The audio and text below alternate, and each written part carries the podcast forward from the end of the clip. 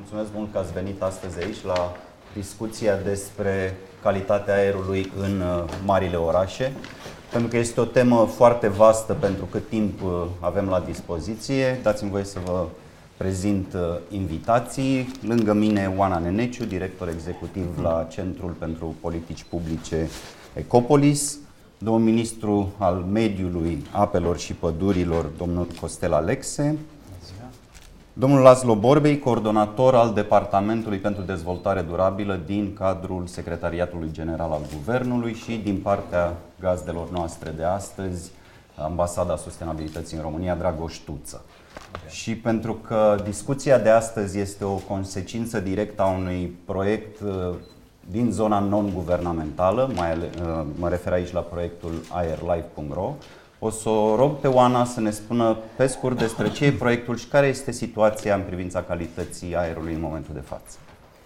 Um, noi suntem un ONG care de 10 ani tot încearcă să comunice problema calității aerului în uh, București și în marile orașe și până acum um, nu am reușit neapărat foarte bine până nu ne-a venit ideea instalării acestor senzori independenți pentru măsurarea calității aerului și împreună cu alte organizații, Fundația ETA2U este partenerul nostru principal, am reușit să instalăm la, în luna, până în luna decembrie 2019 10 uh, senzori pentru măsurarea calității aerului, Uh, respectiv 5 parametri, printre care particulele mișcare PM10, PM2,5, 3 tipuri de gaze și alți parametri meteo.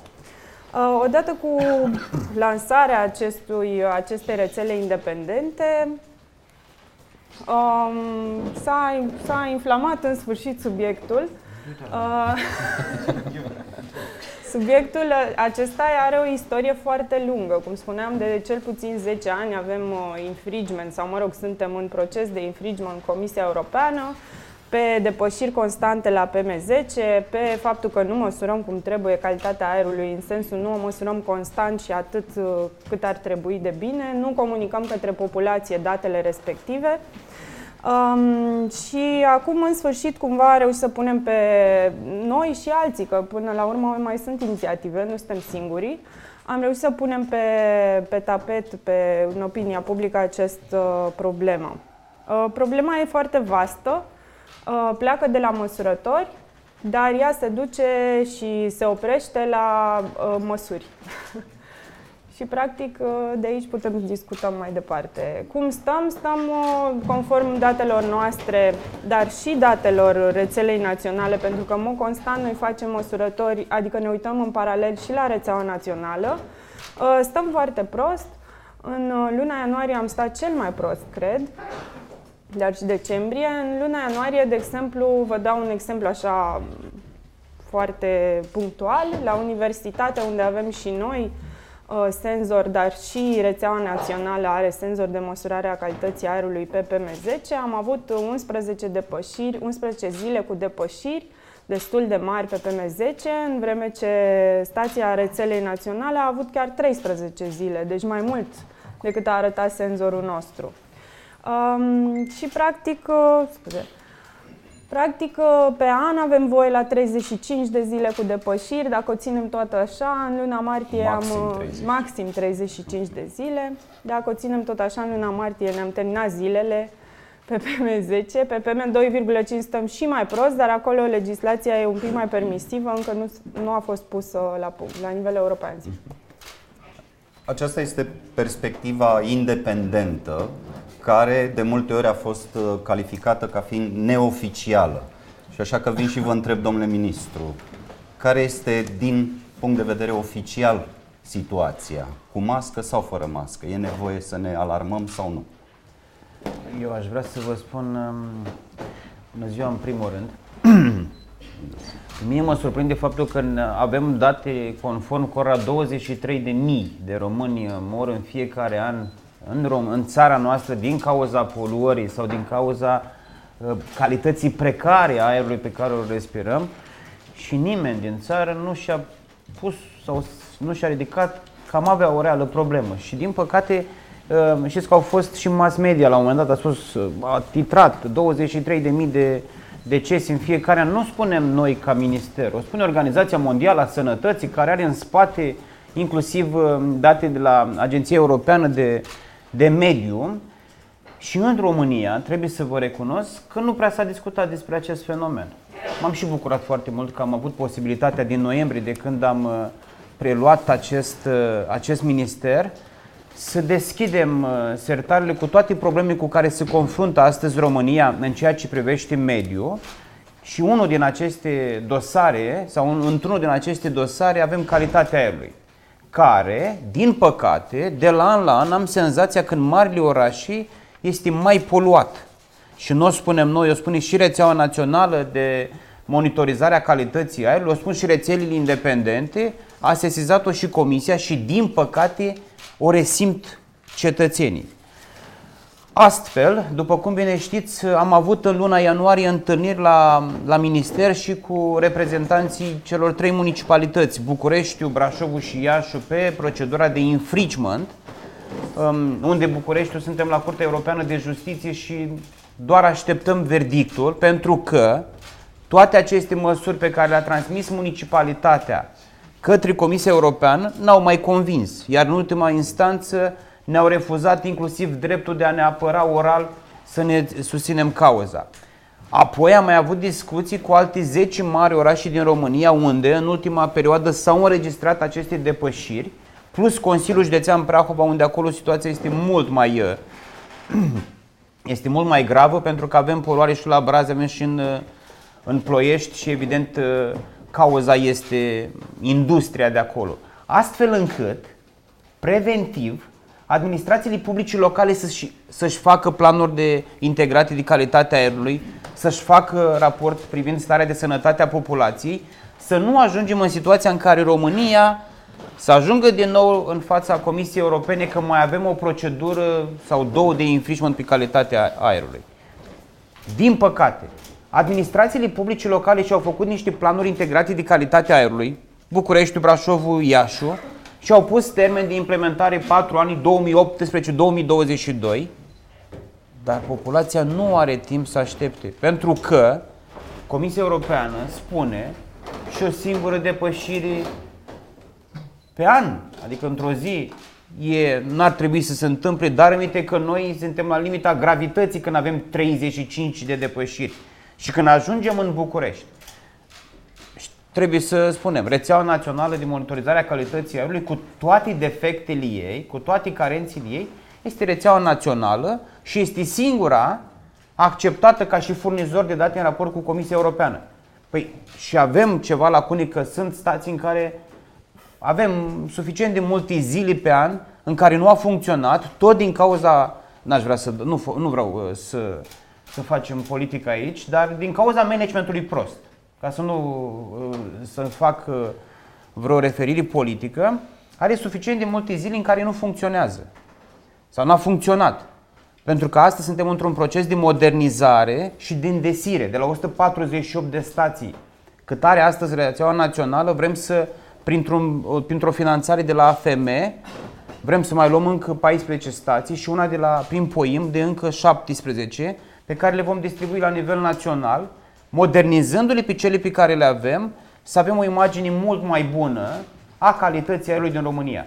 Calitatea aerului care nu ne interesează să arătăm Comisiei Europene că România face eforturi sau că stăm bine și avem mai puțin de 35 de zile. Pe noi ca stat, ca și guvern, ne interesează să oferim cetățenilor noștri, prin măsurile pe care le impunem noi administrațiilor publice locale, să oferim cetățenilor, cetățenilor României un aer curat. Și vreau să fac această remarcă pentru că am făcut-o de fiecare dată și sunt de acord cu voi. Aerul sau calitatea aerului nu ar trebui să aibă culoare politică. Da? Iar pentru asta, că suntem factori guvernamentali sau legislativ în Parlament sau administrații publice locale, trebuie să fim direct interesați să avem un aer de calitate. Eu am salutat uh, inițiativa societății civile pe rețeaua independentă de măsurarea calității aerului cu acești senzori. Am avut întâlniri la minister, am stabilit împreună cu societatea civilă, toți cei implicați, ca în prima săptămână din martie să facem un grup de lucru astfel încât pe lângă rețeaua națională de, calitate, de, de monitorizare a calității aerului, să dezvoltăm, fie să-i sprijinim, fie să o facem împreună, o rețea independentă de senzori care să ne furnizeze date, poate în timp real, sau cu care să coroborăm ce avem noi, sau să facem un model numeric mult mai transparent și mult mai bun. Pentru că la, la urma urmei ce ne interesează? Ne interesează ca noi minister, noi guvern să fim transparenți, iar cetățenii României să aibă încredere că prin politicile de mediu pe care le facem, suntem interesați de, de aerul curat pe care nu îl respiră doar bucureșteni, îl respir și eu și toți cei de aici în egală, în egală măsură. Plus că mai fac încă o dată acest apel către administrațiile publice din țară să-și urgenteze implementarea măsurilor din acest plan, plan de integrat de calitate a aerului, pentru că doar așa putem să limităm um, aceste depășiri și doi, aproape că e obligatoriu ca o administrație publică responsabilă, indiferent cât de trist ar putea să fie adevărul, să-și facă aceste rapoarte privind starea de sănătate a populației. Pentru că în ceea ce privește Bucureștiul, studiul comandat de ei, realizat de Institutul de Sănătate Publică, a reliefat faptul că avem asocieri certe cu ale bolilor cardiovasculare, ca să nu le număr pe toate că timp fioară, cu suprapus peste zonele în care, într-adevăr, poluarea este foarte ridicată în București. Mă opresc aici vom, pentru că mai sunt câteva chestiuni pe care vreau să subiectului pentru a vedea exact ce măsuri pot fi implementate rapid, pe termen mediu și uh, pe urmă pe termen lung. Trebuie să spunem că până una alta Bucureștiul este clasificat uh, de studii internaționale pe locul 44 din 46 de uh, capitale în care s-a măsurat uh, calitatea aerului că două treimi dintre români așteaptă schimbarea în bine, desigur, de la autorități în primul rând și că, așa cum deja ați menționat, problema este mai veche de 10 ani. L-am invitat pe domnul Borbe aici într-o dublă calitate, de fost ministru al mediului și de uh, actual coordonator pe partea de dezvoltare durabilă și aș vrea să începem cu prima uh, postură. Acum 10 ani era perioada în care primea România primele avertizmente din partea Uniunii Europene pe acest subiect.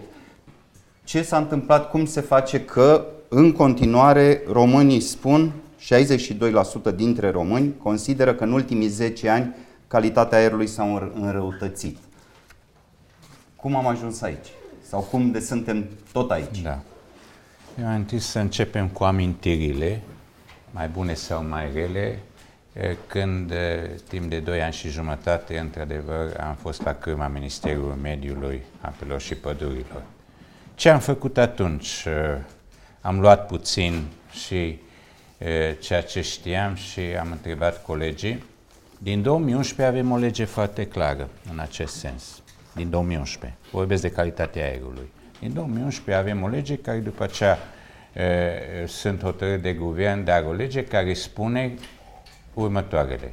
Autoritatea publică locală trebuie să facă un plan integrat și de aplicare în timp a acestor măsuri.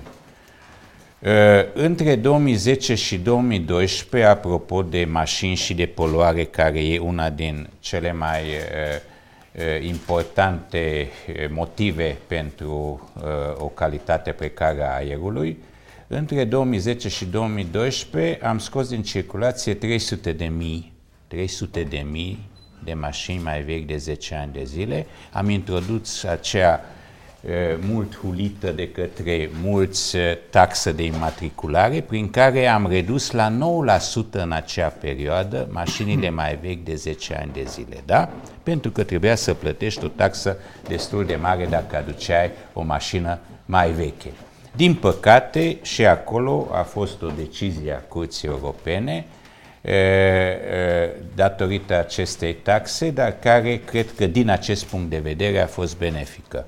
În 2016, și nu comentez, nu intrăm în politic, dar în 2016, când după alegeri a fost scoasă această taxă de imatriculare. Ce a însemnat scoaterea acestei taxe? 640.000 de mașini mai vechi de 10 ani care au fost introduse în România în 3 ani de zile. Poți să iei la 1000 de euro o mașină care practic am devenit cimitirul Europei din acest punct de vedere. Eu cred că și domnul ministru a spus de mai multe ori, se analizează introducerea unei taxe pentru toată lumea, evident, și care să ajute la îmbunătățirea calității aerului. În plus, noi avem o lege a mediului, a zonelor verzi, care spune foarte clar, apropo de ce aer respirăm, că cel puțin 25% în orașe și în localități, 25% trebuie să fie zone verzi. Trebuie să facă tot așa localitatea un plan integrat și, evident, să aibă acest scop. E foarte greu de urmărit, din câte știu, nici acum nu avem la nivel național o evidență în fiecare oraș sunt sau nu sunt aceste 25%. Ne mai vorbim de faptul că acest pact ecologic european, acest Green Deal, a schimbat datele problemei. Slavă Domnului, eu așa zic. Dar noi avem o responsabilitate imensă. Vor fi două strategii, o strategie și un plan de acțiune la nivelul Uniunii Europene, unul în 2020 cu substanțele chimice și un plan de acțiune cu zero poluare, calitate aerului în 2021. Noi trebuie să ne pregătim, noi trebuie să vedem prin aceste programe și foarte bine că uh, avem totuși, uh, și trebuie să o spunem, la programul Rabla, dar uh, evident și acolo sunt bani, dar sunt la mașini electrice, care nu numai că trebuie să cumpere mai multe, se dau aproape 10.000 de euro, nu? Mai. Susținere. Dar trebuie să ai și stații de încărcare. Și aici Ministerul are totuși în plan aceste stații de încărcare. Acum revenind la departament, totuși eu conduc acest departament de dezvoltare durabilă, avem o nouă strategie, ne ajutăm reciproc, apropo cu Green Deal am avut trei discuții la nivelul ministerelor, ce facem? Pentru că avem cele 757 de milioane pentru zonele din Valea Jiului și altele, dar trebuie să ai proiecte. Dacă nu ai proiecte și dacă nu ai un sistem de urmărire și de, evident, conștientizare, noi putem, prin departament, avem un proiect mare cu Uniunea Europeană de trei ani de zile de implementare a agendei 2030, avem cel puțin patru obiective care țin de calitatea aerului și de tot ceea ce vorbim.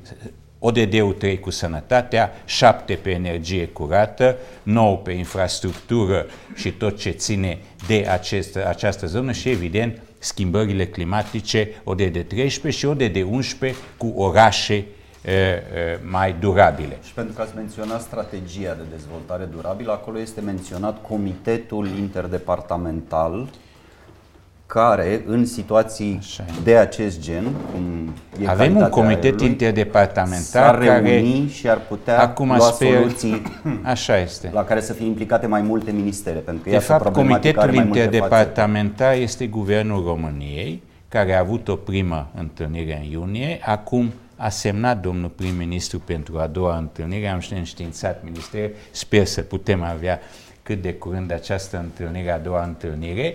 Avem Consiliul Consultativ care deja, prin hotărâre de guvern, va asigura, sper, spatele, așa cum dumneavoastră NGO-urile, mediul academic, 34 de oameni care vor fi numiți și care în timp de 3 ani de zile ne va ajuta să avem un plan de acțiune pe fiecare ODD și mă refer la încă o singură componentă care tot ține de orașe unde în 2030 8 din 10 oameni vor trăi în orașe, în Uniunea Europeană. 8 din 10 oameni. Deci, uh, eficiența energetică a clădirilor, care din 2021, conform directivei Uniunii Europene, e o nouă dimensiune și acolo, va trebui să folosim și materiale care uh, nu sunt poluante, care uh, sunt unele materiale care sunt radioactive și acum radonul și altele și va trebui să ne pregătim tot la nivelul orașelor cum putem avea case, chiar dacă nu la nivel zero de poluare, dar case. Deci sunt atâtea componente care eu cred că împreună cu Ministerul Mediului, cu uh, factorii de decizie, dar cei mai importanți sunt, așa cum a zis și domnul ministru, factorii locali. Deci factorii locali trebuie nu numai o ședință, două ședințe, ci o urmărire foarte strictă a ceea ce fac. Acum au bugete mai mari, anul acesta orașele mai mari, au bugete mai mari pentru că rămân mai mulți bani la ei, deci fiecare e, municipiu are un buget mai mare, slavă Domnului. Trebuie să pună acea, e, e, acel procent de bani care sunt pentru calitatea aerului. E clar că e nevoie de colaborarea tuturor factorilor care se pot implica în acest subiect, fie de la nivel guvernamental, fie din autoritățile locale. Este de menționat că, dată fiind disputa preelectorală, să-i spunem așa, nu am, am ales să nu invităm uh, persoane legate de uh, poziții, funcții în cadrul autorităților locale, dar despre această colaborare sau un apel la o astfel de, de colaborare uh, a făcut Ambasada Sustenabilității prin scrisoarea adresată în urmă cu aproximativ o lună tuturor acestor uh, factori și despre această scrisoare și răspunsurile primite o să rog pe Dragoș Tuță să vă spună câteva vorbe. Uh, am uh, luat decizia în luna ianuarie, uh, observând ceea ce se întâmplă în spațiu public și în, și în media, să trimitem această scrisoare. Scrisoare care a fost semnată de alte 40 de organizații neguvernamentale alături de noi. Am trimis această scrisoare către toate instituțiile implicate în acest proces, iar motivul a fost acela că Uh, odată cu accesul la informații publice și monitorizate live despre calitatea aerului, uh, au început să apară aceste discuții în spațiu public, dar uh, discuțiile s-au transformat foarte rapid într-o dispută politică și atât. Am, apelul nostru s-a denumit Aerul nu are culoare politică, iar principalul motiv pentru care am făcut acest apel a fost acela că Uh, am văzut uh, toți liderii politici și administrativi implicați în această temă cum uh, se ceartă și nu produc nicio schimbare. Cum bine a spus și Ioana Neneciu, nu iau nicio măsură, nu se vedea nicio măsură concretă. Am făcut și facem în continuare paralela cu acea situație dintr-o familie în care tatăl, mama, bunicul și bunica sunt acasă, copilul ajunge de la școală, leșină lângă ei Uh, și în loc ca cineva să-i acorde primul ajutor sau să sune la salvare, de să ia o măsură concretă, uh, se ceartă între ei. Ți-am zis să-i dai de mâncare dimineață, ți-am spus că trebuie să meargă să facă sport, ba nu, uh, eu ți-am spus că e anemic și trebuie să-l ducem la doctor și așa mai departe. Asta e situația pe care am văzut-o și asta, asta e calitatea discuțiilor pe care am văzut-o între liderii acestei, acestei națiuni, în condițiile în care problema nu e nouă, în condițiile în care problema e gravă, avem date despre asta, uh, chiar oficialitățile recunosc că este gravă uh, și așa mai departe. Din păcate, răspunsurile au fost fie foarte slabe, fie au lipsit cu desăvârșire. Vă mulțumesc pe această cale că sunteți prezent și Ministerul Mediului ne oferă astăzi un, un răspuns. Am primit răspunsuri doar de la trei, uh, trei instituții, respectiv de la Agenția Națională pentru Protecția Mediului, care ne-a transmis în mare că responsabilitatea este către uh, autoritățile locale și planurile autorităților, autorităților locale trebuie să implementate. Uh, de asemenea, Primăria Municipiului București ne-a trimis cu întârziere mai multe răspunsuri Uh, principalele mesaje sunt că singurele date oficiale sunt cele monitorizate prin rețeaua națională de monitorizare a calității aerului, că informațiile de pe calitateaer.ro sunt informative, nu sunt date oficiale și nu sunt validate de măsurători oficiale. Important, dar contrazis în spațiu public, că pragurile de alertă pentru indicatorii la uh, PM2,5 și PM10 nu au fost depășite.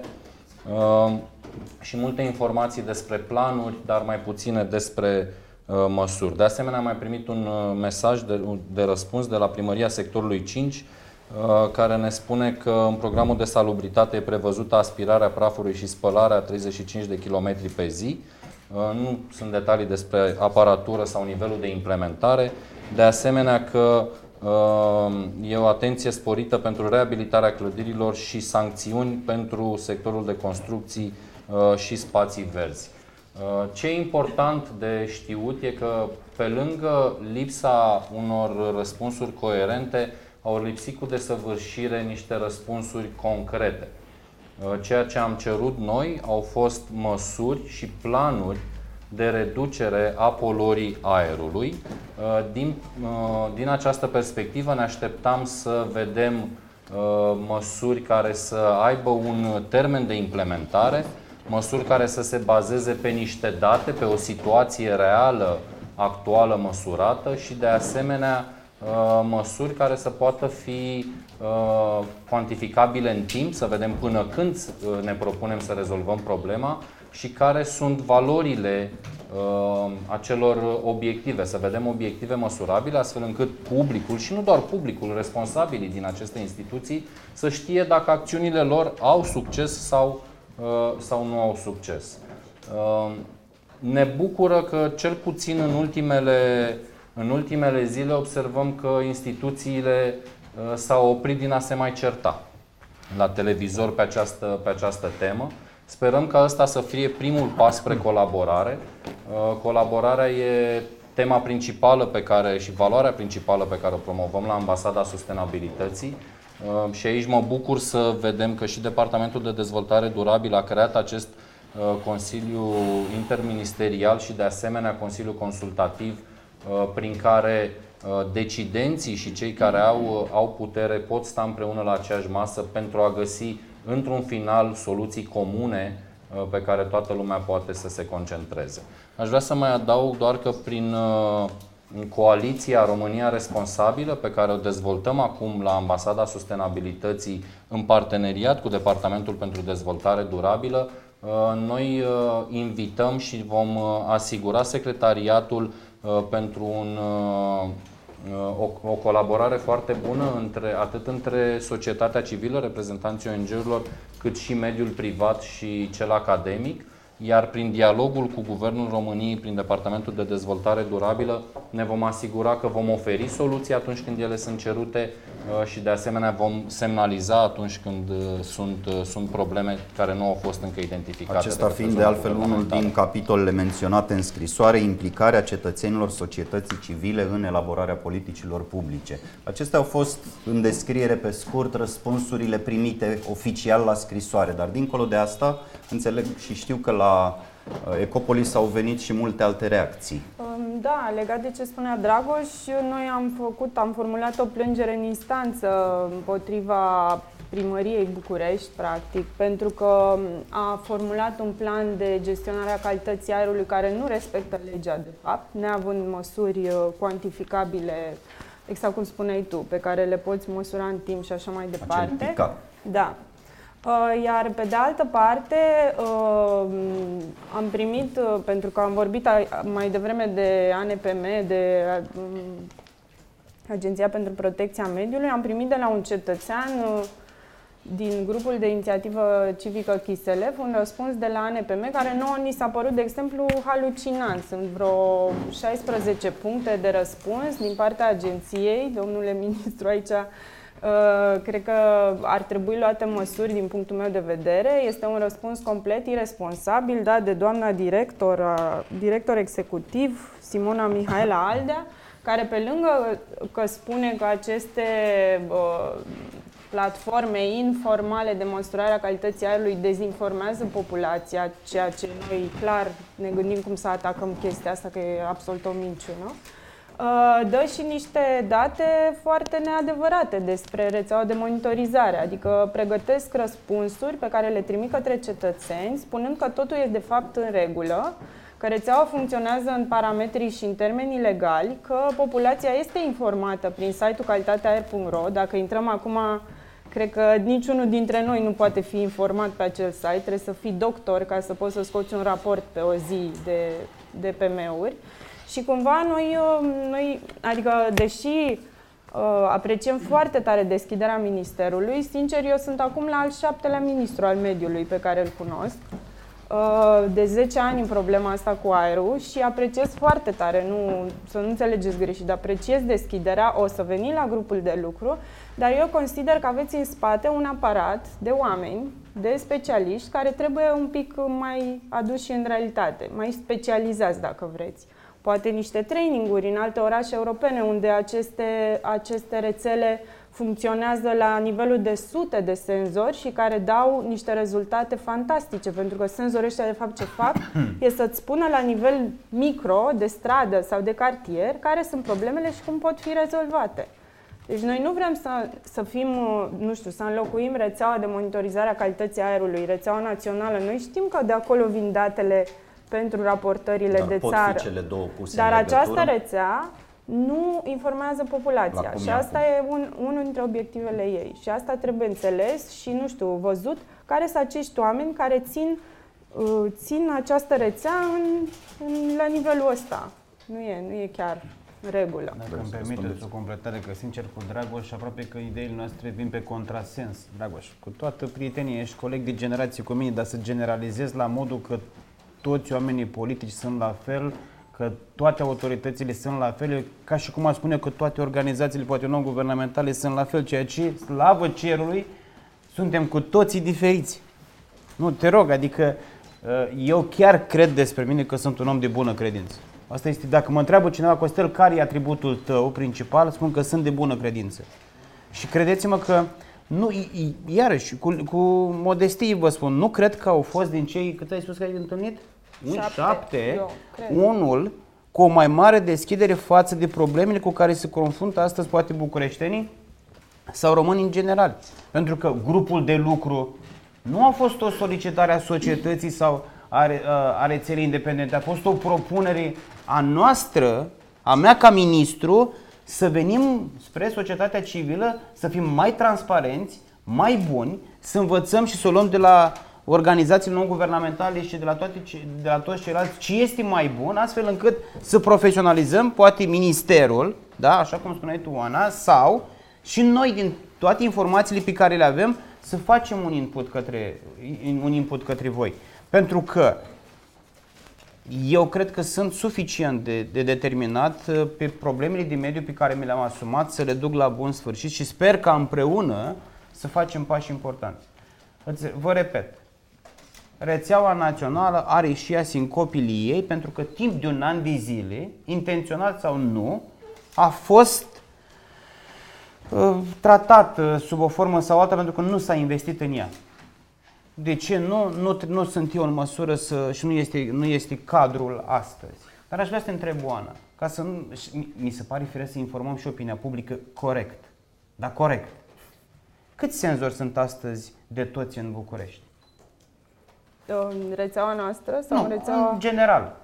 Nu știm, pentru că sunt senzori și la populație. Aș vrea Noi să ne vă spun asumăm- eu atunci că, că n-ai făcut totul și mi se pare corect, mi se pare corect să informăm opinia publică că în prima săptămână din martie ne vedem tocmai pentru a stabili care sunt condițiile, cum calibrăm datele, cum uh, facem ca și parametri să fie cei doriți de noi și în ceea ce privește amplasarea, astfel încât să oferim opiniei publice niște informații de o claritate mult mai bună față decât avem acum. Și înțeleg că pentru aveți că, deja și bugetul disponibil pentru că la prin nivel platforme. național s-a vehiculat că avem sute de senzori.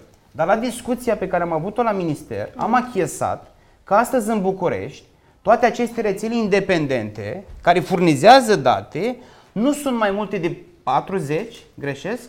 40 care 40 sub de o, senzori. Da, 40 de senzori care sub o formă sau alta pot să informezi corect populația. Da, Vă repet așa încă o dată, mi-a- mi-am asumat ca ministru că vom face tot ceea ce ne stă în putință să conlucrăm împreună, să facem în așa fel încât să coroborăm datele, să avem și noi ministerul o imagine mai bună, să reușim să sprijinim uh, rețele independente în ceea ce privește amplasarea, în ceea ce privește calibrarea datelor, în ceea ce privește și noi să învățăm în ceea ce privește transparentizarea informațiilor pe care le avem de la aceste rețele și împreună să creștem numărul aceste, acestor senzori prima dată în București și evident apoi și în marile orașe. Pentru că, dați-mi voie să vă spun, n-a spus Oana, mă laud eu, dar am luat atunci uh, decizia că inclusiv Ministerul Mediului va achiziționa astfel de senzori încât să arătăm această deschidere față de societatea civilă și față de bucureșteni, că și pe noi ne interesează să avem mai mulți, să îi avem mult mai bine uh, dispersați pe suprafața Bucureștiului și să arătăm că la un moment dat suntem direct interesați să avem o rețea cât se poate de, de bună. Avem într-adevăr reale probleme în ceea ce privește găsirea informațiilor de către cetățeni, indiferent de informația pe care o caută, indiferent de site-ul oricărui minister. După ce au costat foarte, foarte, foarte mulți bani, mi se pare că, nu că mi se pare, statul român are cele mai exact opace... problema evidențiată de Eurobarometru. Statul român are cele mai opace site-uri posibile pentru bună informare. informare.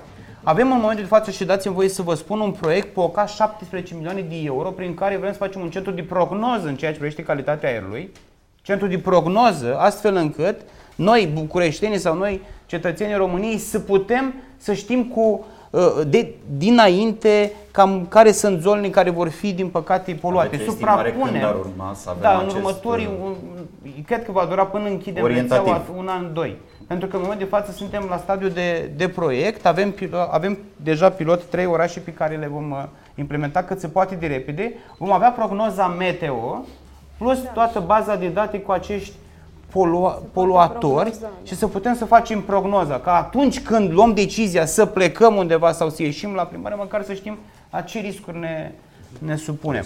Sunt pași de făcut și sunt convins că împreună cu specialiștii din Ministerul Mediului Apelor și Pădurilor, e adevărat. Sunt și oameni care au fost, uh, poate nu au fost suficient de motivați în, până acum să fie mai deschiși exact sau mai implicați. Permiteți. Dar vreau să cred. Vreau să cred că nu toți suntem la fel și vreau să cred că schimbarea va începe cu noi și vom reuși să schimbăm și sistemul.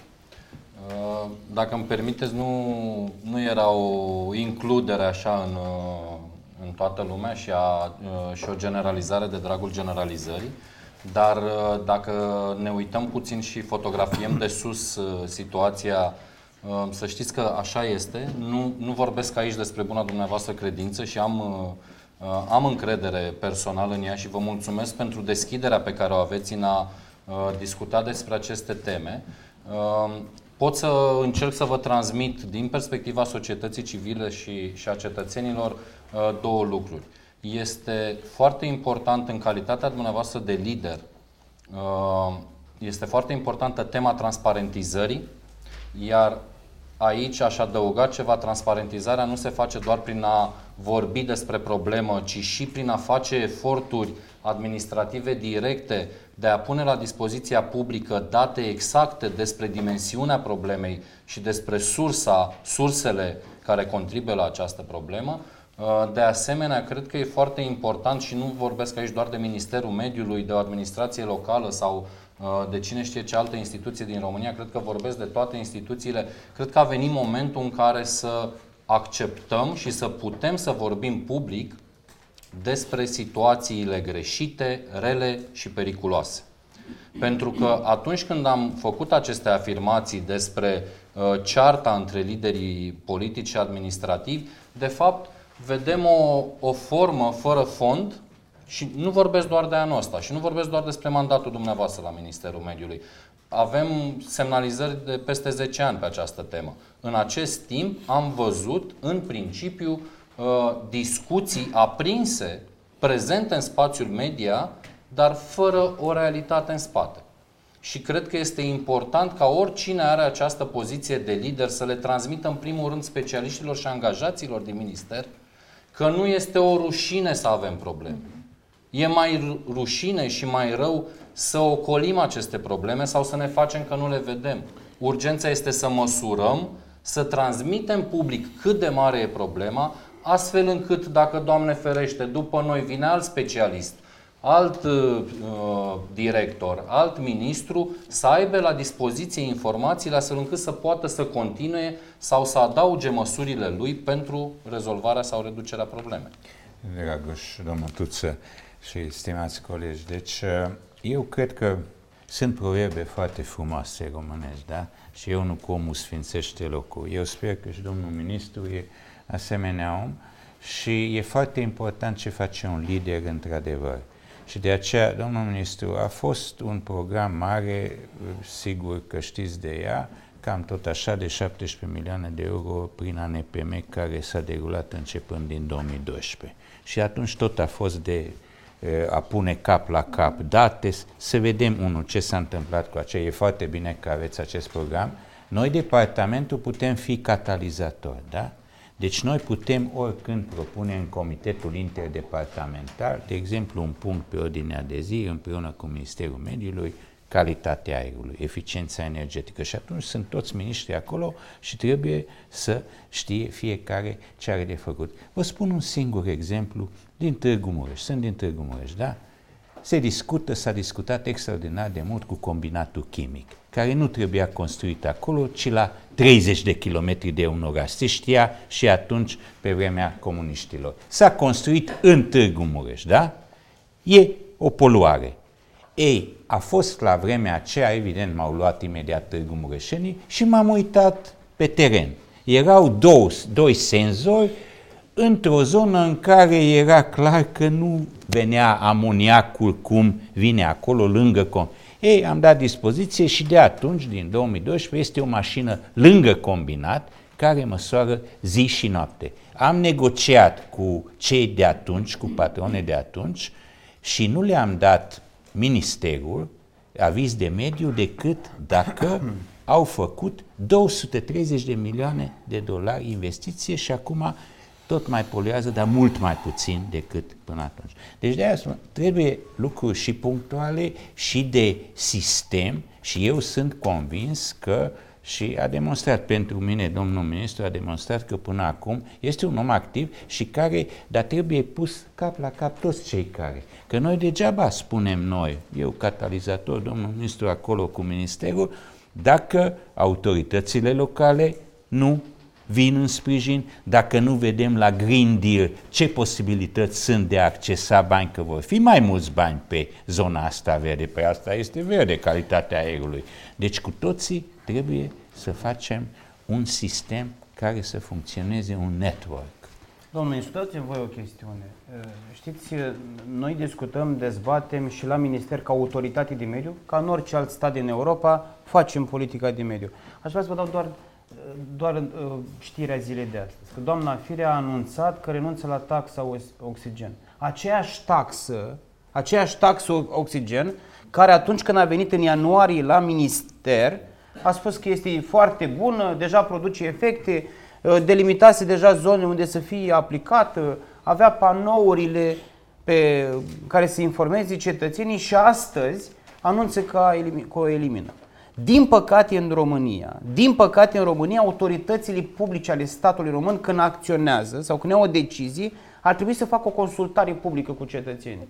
Pe Facebook. Pe, pe Facebook, dar nu, nu poți să faci consultare publică ca să nu ducem discuția ca apoi să ajungi într-o discuție în care iese și cere și cere uh, guvernului măsuri antipoluare. E un deja vu, vă spun sincer. Aproape că un primar în speță astăzi așteaptă de la guvern rezolvarea problemei pe, pe care ea nu a reușit, fie că vorbim de poluare, de managementul deșeurilor sau de toate celelalte. Păi dați-mi voie să vă spun că, așa cum spunea domnul ministru Borbei, că a condus foarte bine acest minister al mediului, apelor și pădurilor, anul acesta, prin AFM, Administrația Fondului de Mediu, am dublat bugetul. De la 1,5 miliarde de lei la 2,8 miliarde de lei, prin care am crescut programul Rabla și Clasic și Plus. La Rabla Plus, astăzi în România, sunt înmatriculate de toate uh, în jur de 3000 și ceva de mașini electrice. Păi numai în acest an, prin programul Rabla Plus, avem posibilitatea și oferim cetățenilor României 2500 de mașini electrice și vreo 500 plug-in. Avem suficienți bani, apropo de ce spuneați dumneavoastră, pentru cred că cea mai mare lucrare de infrastructură verde din România. 17, 19 milioane de euro îi avem prinși în bugetul AFM-ului pentru stațiile din cărcare. Avem acel acord de la Comisia Europeană să facem, cred că cel puțin încă vreo 1500 de stații la nivel național, pe drumurile naționale, pe autostrăzi, în stațiuni, în localități, astfel încât abia atunci când cetățenii României vor vedea că au posibilitatea și au cum să-și încarce o mașină de la Arad la Galați, de la Suceava până la Drobeta Turnul Severin, e un, va fi și semnalul că suntem pregătiți, apropo de Green Deal, să trecem de la, ceea ce, de la autovehicule pe care le avem astăzi la cele viitoare. Am prins încă, uh, cred că la nivel de 100 și ceva de milioane de euro pentru transport public în comun electric, astfel încât marile orașe ale României să beneficieze de aceste fonduri. Pentru că eu aș renunța la mașină, eu cetățean, aș renunța la mașină dacă aș avea un transport public modern care să, cu care să mă pot deplasa în București dacă aș avea piste de biciclete. Păi pot să vă spun astăzi că municipiul București nu are și linia deschisă de finanțare încă la AFM depus dosar pentru a-și finanța stații de încărcare pentru mașini electrice. Vorbim de capitala României. La fel și la Craiova, unde cei de la Ford fac investiții uriașe și vor scoate modele electric și orașul de lângă nu a depus uh, solicitare pentru Aici stații electrice. să vă mai transmit o întrebare prezentă, mai ales în rândul membrilor coaliției din, uh, din zona privată, uh, actorilor economici care își doresc să facă investiții și să treacă către flote electrice pentru transportul lor, dar își pun întrebări chiar pe termen mai lung. În momentul în care, Doamne ajută, va apărea infrastructura și asta va fi posibil, deci flotele electrice vor fi posibile din acest punct de vedere, statul român, prin Ministerul de Finanțe, va crea o acciză pentru combustibilul electric al flotelor de mașini, așa cum există astăzi pentru combustibilul fosil, pentru că evident dacă se va produce această trecere, statul nu va mai încasa atât de mult din acciza pe combustibil. Cred că fosil. ne ducem un pic spre alt subiect și aș mai avea un capitol din zona asta de poluare a aerului. Cu siguranță linia directă, lucrul la care ne gândim cu toții când vine vorba de aer poluat, este traficul. Dar aceiași senzori au arătat o anomalie care au dus discuția publică într-o direcție poate neașteptată și mă refer la înregistrările din timpul zilelor de weekend sau sărbătorilor legale. Serile și weekendurile atunci când teoretic nu avem trafic auto pe străzile Bucureștiului, uh, am înregistrat valori foarte mari ale particulelor în uh, suspensie. E adevărat că seara avem, uh, avem condițiile meteo, mă rog, o inversiune termică care ține cumva Uh, nivelul particulelor la mai jos, uh, dar în weekenduri uh, explicația e nu un mai pic, ține. nu mai ține, da. Um, ce se presupune și experții cu care am discutat noi ne-au spus că încălzirea, încălzirea blocurilor rezidențiale e un factor. Uh, această inversiune și apoi se pune problema gropilor de gunoi. Și de aici unde, am intrat pe zona mult mai vastă Unde a avem semnale de la, noi, noi nu ne ocupăm direct, dar avem semnale foarte multe de la grupuri de inițiativă locale din nordul Bucureștiului în special, uh, care ei săracii semnalează de ani de zile cu petiții, cu mii de semnături, semnalează Ministerul, ANPM-ul, Primăria, că se simte un miros foarte puternic de, de ars, de, de substanțe chimice arse. Se presupune că există niște arderi ilegale. Și aici, domnule ministru, da. știu că ați avut o mulțime de vizite, intervenții pe acest subiect. Cum stă situația în momentul de față? Altfel, trebuie să spunem că arderea deșeului în momentul de față la nivel european este văzută ca o formă de valorificare. Dar este ea în România? Avem condițiile pentru a o face în condiții de siguranță? Eu personal cred că este loc de mult mai bine pe orice depozit ecologic de deșeuri, că așa este denumirea. Cred că este loc de mult mai bine pe orice groapă de gunoi. Dar cred că astăzi cele mai mari probleme în ceea ce privește calitatea aerului le avem din cauza, cred că, nesalubrizării eficiente a străzilor din localități, pentru că dacă vorbim de creșterea acestor particule în timpul săptămânii sau un weekend în București, din cauza gropilor, poate fi o explicație. Dar ce facem cu aceste depășiri în localități în care groapa de gunoi este mult departe și totuși sunt? Deci principala cauză este nesalubrizarea eficientă a străzilor, pentru că de asta avem în ianuarie, februarie și martie cele mai mari valori, fie că vorbim de rețeaua națională, fie că vorbim de rețelele independente, pentru că administrațiile publice locale se prevalează aproape de orice tertip să nu iasă să aspire sau să salubrizeze eficient străzile. Până acum spuneau că există un ordin de ministru care nu de fapt nu e al Ministerului Mediului, au o reglementare de la ANRSC care ANRSC-ul spune că dacă afară sunt mai mult de 7 grade Celsius și nu sunt condiții de producere a poleiului, pot să facă salubrizare. Și acum vă întreb că sunteți bucureșteni. Ați văzut în... Uh, trebuie să recunoașteți că am avut o iarnă blândă. Ați văzut în ianuarie sau în februarie mașinile de aspirat sau de salubrizat străzile prin București? Probabil că ar fi fost. Nu, salubrizarea nu a funcționat de la 1 noiembrie până în ianuarie la sfârșit. E- Asta trebuie să o facă autoritățile Știu, publice locale. știu. De aceea o să v- v-ar putea spune domnul Borblic știi, mai bine, știi mult mai bine subiectul pentru că conduce acest departament de foarte mulți ani. Dar la 1 ianuarie 2007, când ne-am asumat să luăm un loc frumos la masa Uniunii Europene, ne-am asumat că vom respecta și condițiile de acolo. Iar prin acest Green Deal, pe care industriașii sau mediul de afaceri consider că vin, vin cu, con- vine cu condiții restrictive, eu chiar îl văd ca ministru al mediului și ecologist ce sunt, o mare oportunitate pentru România. Pentru că vom reuși efectiv să ne schimbăm toată filozofia economiei, transporturilor, a tot ceea ce înseamnă mediu în țara noastră și ANPM-ul spune că mare parte din uh, poluarea cu particule provine din încălzirea rezidențială. Dragilor, într-un viitor nu foarte îndepărtat va trebui să renunțăm cu toții Da, 30 de grade în casă. la cele, aceste centrale de apartament pe gaz. Asta este viitorul. Numai că și statul român sau uh, to- uh, prin banii de la comisie va trebui să găsim surse, surse alternative de energie. Și acum ca să revin la gropile de gunoi, cum ați întrebat, să știți că în dimineața asta am fost la Glina. De la Glina vin. Ce La ați găsit? șapte jumătate eram la, la Glina. Trebuie să vă recunosc că am fost la Iridex, voi reveni la Iridex, voi merge la Vidra, voi merge la Există stațiile de, măsurare sor- continuă a de, indicatorilor de de aer sortare acolo? pentru că astăzi cred că fiecare dintre părți și operatorii de la gropile de gunoi nu-și, nu își duc la îndeplinire condițiile pe care și le-au asumat prin contractul de operare, cum administrațiile publice locale, de asemenea, nu își respectă angajamentele luate. Și cel mai mult au de suferit bucureștenii. Pe uh, situația deșeurilor și a managementul deșeurilor din București, cu siguranță o să am intervenții, pentru că vreau să am făcut un apel public de nenumărate ori. Cred că intru într-a doua lună când aștept de la Primăria Generală a Capitalei soluția ce se vor întâmpla, ce se va întâmpla cu aceste deșeuri din București și care este soluția. Pentru că vreau să vă informez pe toți.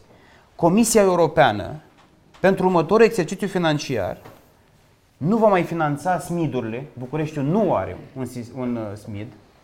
Capitala României să nu aibă un SMID, mi se, pa- uh, Sistem de sistem de management management integrat integrat al al deșeurilor, în capitala României, care produce, rețineți, 1,1 milioane de tone de deșeuri din cele 6 milioane cât se produc la, la nivel național.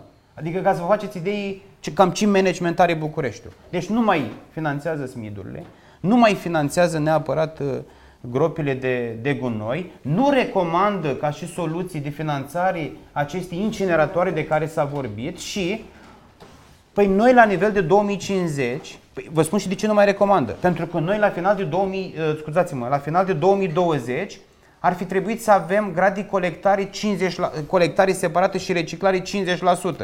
Iar noi suntem la 13,81. Ei nu au răbdare cu noi. Noi într-un, în, în 2030 cred că ar trebui să ducem la groapă, rețineți, doar 10% din deșeurile pe care le producem. Asta înseamnă că noi ar trebui să avem o colectare separată și o reciclare cât mai bună. Reciclare avem. Avem o, o industrie de reciclatoare în România cum nu au celelalte state europene, pentru că ei astăzi, reciclatorii, importă deșeuri reciclabile din afară. Noi stăm prost la colectare, pentru că de cele mai multe ori administrația publică locală îi convine să-l adune pe tot la un loc și să-l ducă la groapă. Păi vă spun detrimentul sincer că investiției la în Glina, infrastructură. la Glina am, am găsit astăzi, e singura chestie pe care vă spun, au o stație pe două linii de sortare care în mod normal cred că poate să sorteze vreo 400 de mii de tone de deșeuri pe an. Adică e- doar la Glina, cu stația pe care o au, pot să sortezi aproape 40% din deșeurile pe care le produce Bucureștiul și apoi să le ducă uh, compostul într-o parte, reciclabil în altă parte, celălalt care poate să-l ducă la fabricile de ciment ca și... Păi noi, statul român, pierdem pe linie. 1. Pierdem bani că luăm de la cetățeni, trebuie să ducem gunoiul la groapă, îl taxăm. 2. Gunoiul aruncat la groapă, groapa aia trebuie făcută de niște bani europeni sau guvernamentali. După ce s-a umplut groapa, cum este și cazul uh, Iridexului, trebuie ecologizată. Ghiciți pe banii cui va trebui ecologizată groapa. Înseamnă că după aia statul român trebuie să mai scoate iar niște bani să facă altă groapă, plus că statul român, în loc să recicleze materii primă pe toate celelalte, în industria reciclatoare să avem bani la bugetul de stat să meargă economia, noi îngropăm. Adică nu facem altceva decât să pierdem pe linii în ceea ce privește managementul deșeurilor și sper tema e foarte vastă, Sper că să poate avem ocazia să beneficiem povestim de și o despre asta. discuție separată Nu, pe ea dar aici, ambasador. numai Vă rog. uh, o scurtă completare. Să-l informez pe domnul ministru. În 2011 am avut discuții uh, foarte lungi, da? cu primăria de atunci și cu domnul primar Oprescu de atunci, pentru că am avut aprobarea de la Comisia Uniunii Europene pentru două incineratoare în România. Deci am avut aprobare la vremea aceea. Unul la București și unul la Brașov. Nu s-a putut, da? Nu s-a putut. După foarte multe discuții, era vorba unde să facă incineratorul cu Ilfov, cu București și acum vă închipuiți. Vă închipuiți după șapte ani de zile, opt ani de zile, da? Bucureștiul nu are un sistem integrat de management al deșeurilor, da? Are E, finanțarea pentru deci, soluție, dar da. nu are soluția și locația. Da. Deci vă închipuiți, după șapte ani de zile, după, batem pasul pe loc. Și vă adresez o provocare. Haideți să vedem, poate reușim să o rezolvăm. E vorba de, apropo de reciclare, da? Știm, pe vremea comuniștilor mergeam cu sticla și la, pentru fiecare sticlă returnată primeam 25 de bani, da? Da, era un sistem care cât de cât la nivelul acela. Haideți să vedem cum am putea sticlă, peturi, cum funcționează în alte țări și chiar astea din aluminiu, ca cetățeanul să aibă posibilitatea să se ducă undeva și să... Haideți să vedem. Bun, nu vreau să discut Dați acum, provocarea Nu, nu, nu. să Și deschid păstrați-vă, o vă altă rog, pentru discuție. discuția despre 30 de gestiunea secunde deșeurilor. tot să-mi 30. dați voie Fix pentru 30. că Vă rog. dacă domnul ministru Borbeli m-a informat, dați-mi voie V-a să-l provocat? inform. Nu, nu, nu. M-a Nu, eu informat și l-am apoi m-a informat provocat. din memoria mea. Dar din, eu nu cum, n-am cum să-l, să-l provoc pe domnul ministru 30 de pentru că secunde. este și În ghilimele. Ca să mai vorbim vechi și în de viață, dar aș vrea să vă altările informez astea. pe toți că ieri, ieri la Ministerul Mediului Apelor și Pădurilor am avut o, o întâlnire de lucru cu toată industria, de la producători, la colectori, la salubriști, la reciclatori, la OIRP-uri, la cele OTR-uri, pentru că vom introduce în România sistemul garanției depozit, astfel încât pentru sticle de sticlă, PET, doză și toate celelalte ambalaje pe care le folosim în comerț, vom introduce această garanție pentru că nu mi se pare firesc, indiferent de ce groapă de gunoi a României vorbim, le vezi întinse peste tot peturile sau pe câmpuri sau prin păduri și evident ele vor trebui să rămână și evident să, să constituie o mat- materie primă pentru industrie. Domnule Ce ministru, bună a fost provocarea. provocarea dumneavoastră deja s-a aproape că se Da. va înfăptui. Ok. Și Dacă așa mai că sunt vă trec rapid în ultimul uh, subiect legat de poluarea aerului, uh, listat în scrisoarea transmisă de ambasadă. Am vorbit pe scurt, cât am avut timp de monitorizare, despre implicarea cetățenilor, reducerea traficului și măsuri legate de trafic și ajungem la suprafețe verzi, creșterea suprafețelor verzi. Știu că ați anunțat un mare proiect de împădurire în această primăvară. Întrebarea ar fi dacă din aceste, dacă nu mă înșel, ați menționat 50 de milioane de copaci, Statul se rom- întâmplă și prin preajma Bucureștiului sau a marilor orașe. Statul român a împădurit tot timpul. Ne dorim în acest an să avem cea mai amplă campanie de împăduriri în două considerente. Unu, vrem să limităm și să tragem un semnal de alarmă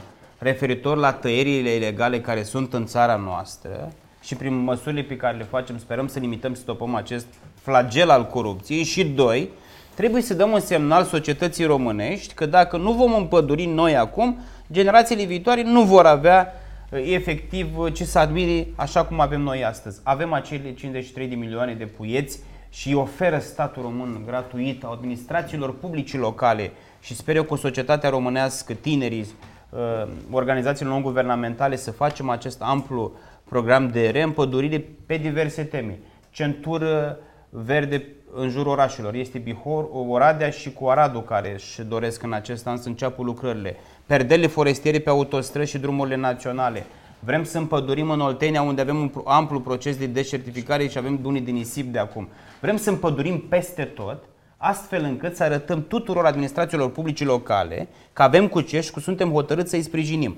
Inclusiv în administrația fondului de mediu avem o linie de finanțare pentru administrațiile publice locale, unde finanțăm tot acest uh, program. În ceea ce privește Bucureștiul, cu mare drag, fie că vorbim de sectoare sau de administrațiile publice din Ilfov, este primarul de la Vidra, care are o groapă veche pe care a pus el pământ acolo din surse proprii și a spus, domnul ministru, vrem să facem împădurire pe acea, pe acea fostă groapă, astfel încât să arătăm tuturor că putem să facem dezvoltare durabilă și să schimbăm uh, uh, fața comunității.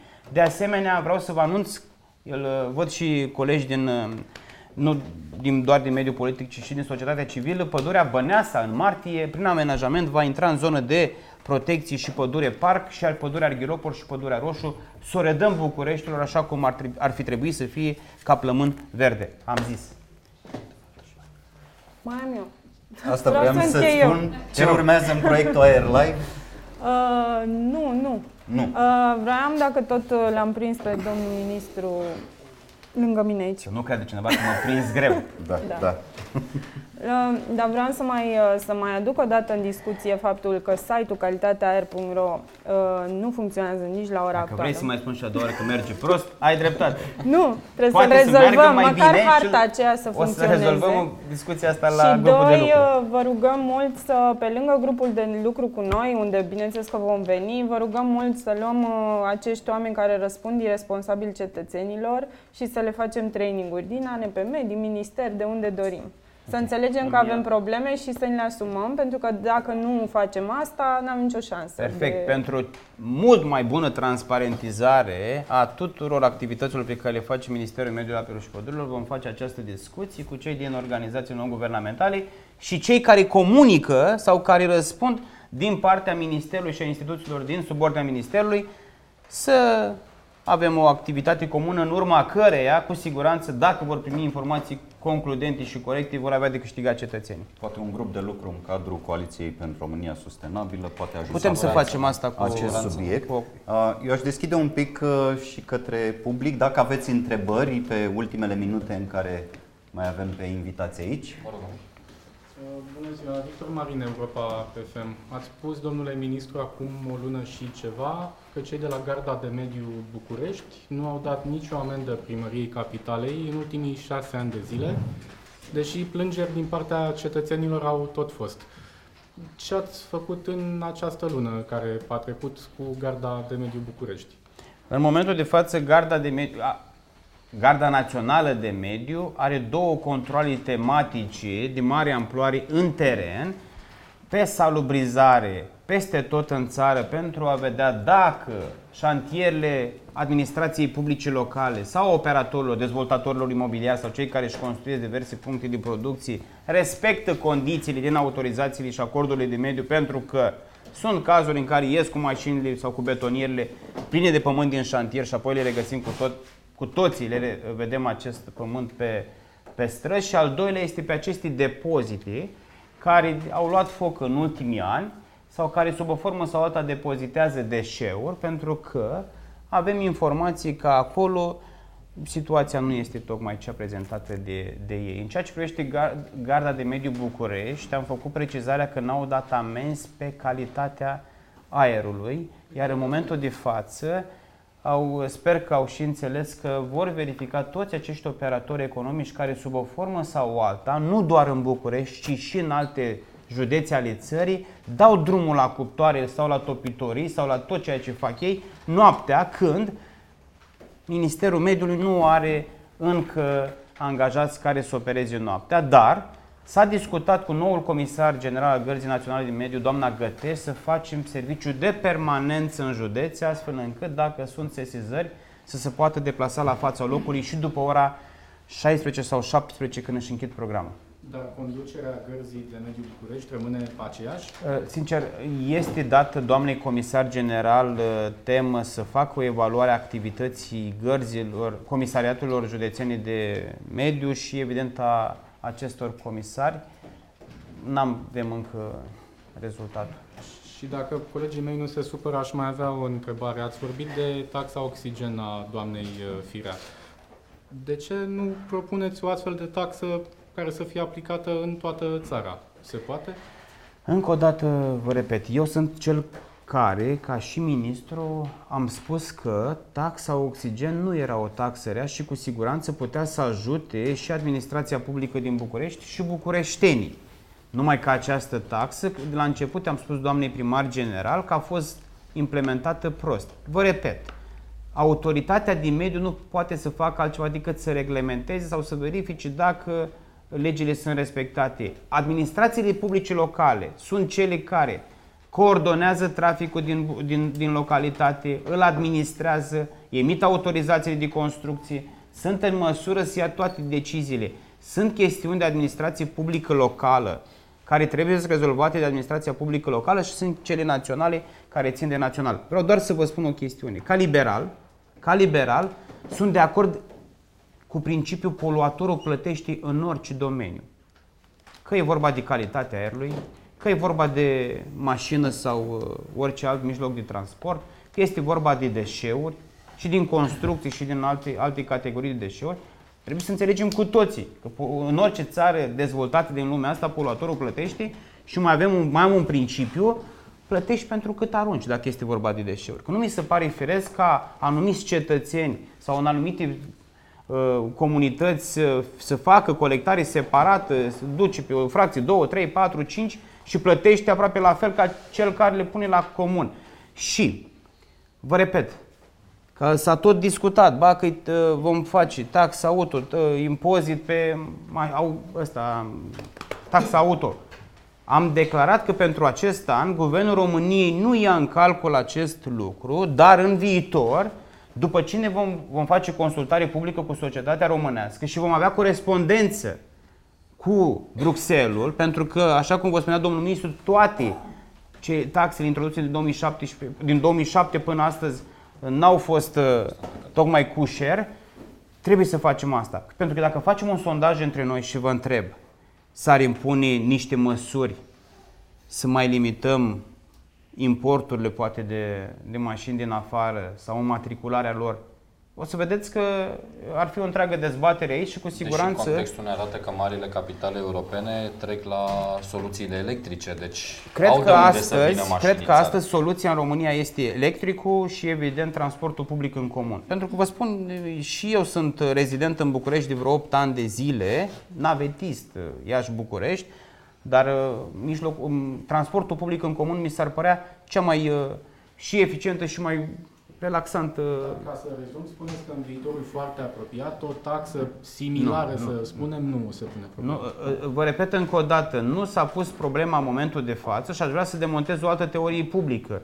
Așa cum vă spunea domnul ministru Borbelei, din 2017, de când a fost scoasă, s-a spus că există un draft, că se lucrează. Nu e nimic.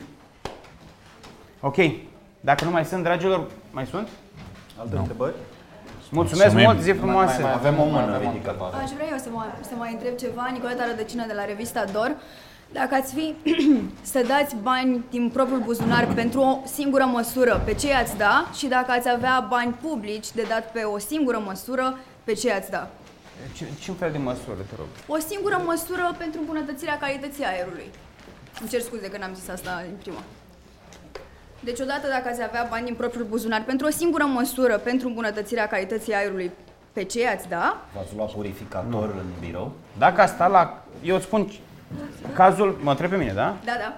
Deci eu, Costel Alexi, dacă aș avea bani, i-aș investi în jurul proprietății casei, i-aș investi în copaci. copaci, categoric, da.